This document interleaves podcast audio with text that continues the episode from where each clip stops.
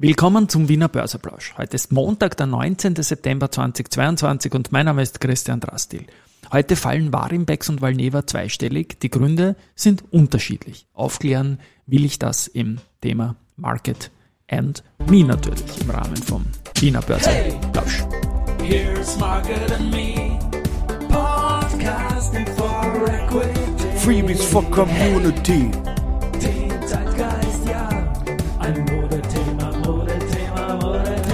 die Börse als Modethema und die Septemberfolgen des Wiener Börseplausch sind präsentiert von Wiener Berger und Aventa.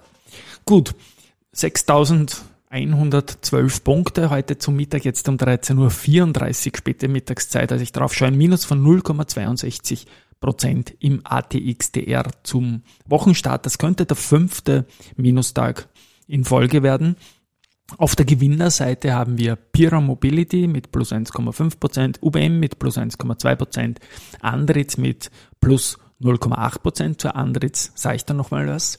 Warimpex mit minus 18,3%, SBO mit minus 4,2% und Lenzing mit minus 2,2%. Zu Lenzing kommt dann auch nochmal was.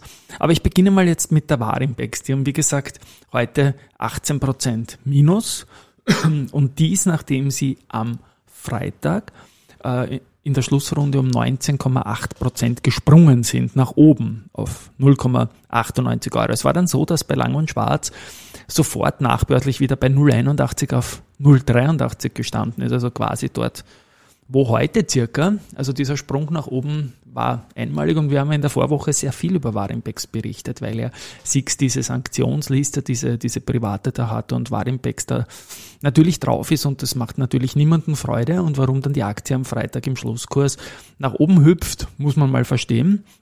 Ich habe eine Vermutung, habe das aber mit niemandem abgecheckt, es ist letztendlich auch egal, man hat zu dem Volumen ja, kann man eh nicht mehr handeln. Meine Vermutung ist, dass es mit einer Indexumstellung zusammenhängt, da nämlich im ATX, äh, in Immo ATX, sorry, sind fünf Titel drinnen, die drei großen, die Immo Finanz, die CIMO, die SIMO und dann die UBM und die Warimbex.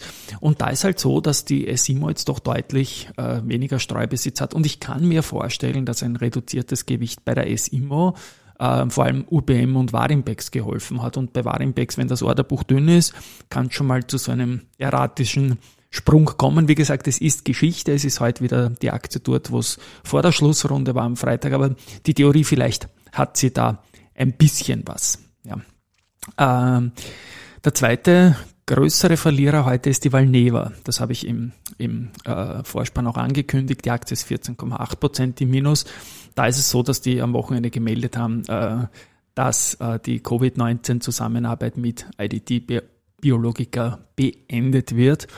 Und da wird IDT eine Entschädigung von bis zu 36 Millionen im Bar und 4,5 Millionen in Form von Geräten zahlen. Also es geht um 40,7 Millionen Euro und das ist natürlich doch sehr, sehr viel Geld und deswegen verliert die Aktie jetzt äh, natürlich zweistellig.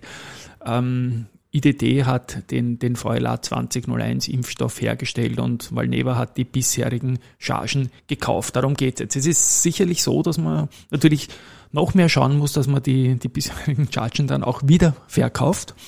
Und ich glaube mal, ich habe es schon öfters gesagt und ich wiederhole es nochmal, ich bin grundsätzlich sehr positiv diesen VLA 2001 eingestellt und ich hoffe, dass der Sales der Valneva äh, diesen Impfstoff auch abverkaufen kann, um nicht nur IDD zu entschädigen, sondern letztendlich dann auch sich selbst.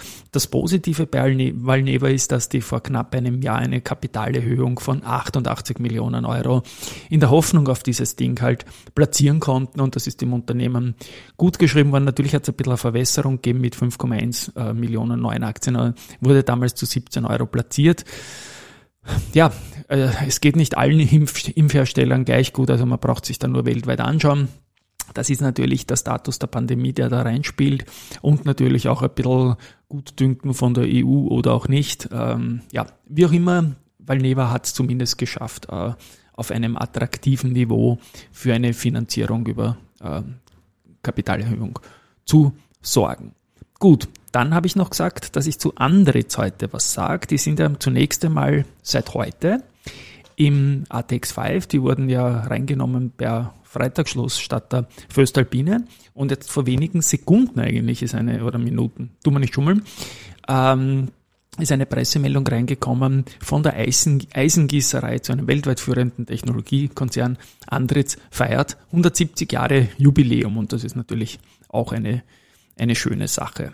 Das muss man auch dazu sagen.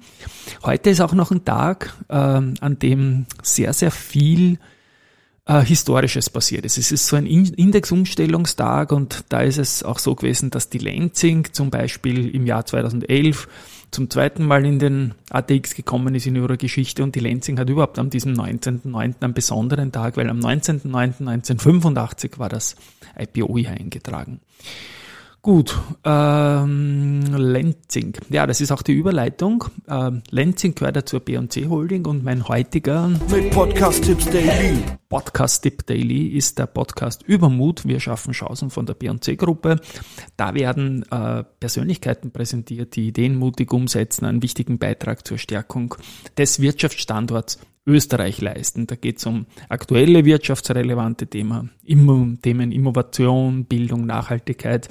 Und das Ganze will man sich halt aus verschiedensten Perspektiven anschauen. Es gibt ein paar Folgen schon, zum einen mit Andreas Dreichel, ähm, habe ich schon reingehört. Der ist wie immer sehr, sehr witzig. Und dann natürlich auch noch einen zweiten, da geht es um Aufsichtsräte, da geht es um ähm, mit der Susanne Kals und mit der Brigitte Ederer. Den Podcast werde ich dann als Podcast-Tipp Daily heute bei uns verlinken und dazu werde ich auch noch verlinken äh, meinen Börse People Podcast, den ich mit der Managing Directorin der, der B&C gemacht habe, mit der Mariella Schurz, den werde ich dann auch nochmal verlinken. Ja, und bei Andritz ist es auch so, da ist noch was da noch reingekommen heute. Also, also wir haben heute 170 Jahre neue Matrix 5 und man hat heute auch noch kommuniziert, dass man die Fertigungsprozesse auf Öl und Strom umstellt. Das hat der CEO, der Joachim Schönbeck, der kleinen Zeitung erzählt. Gut.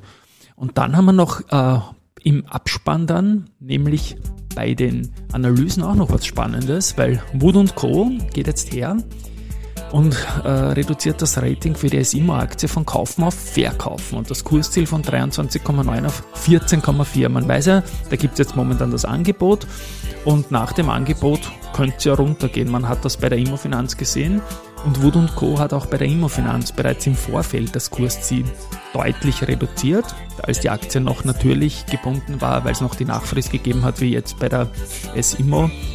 Und 14,4 ist natürlich schon sehr, sehr, sehr tief. Und das hat aber ein bisschen ein Déjà-vu jetzt, weil Wood und Co. das gemacht hat. Ich bin gespannt, wie es weitergeht, aber vielleicht wird alles gut.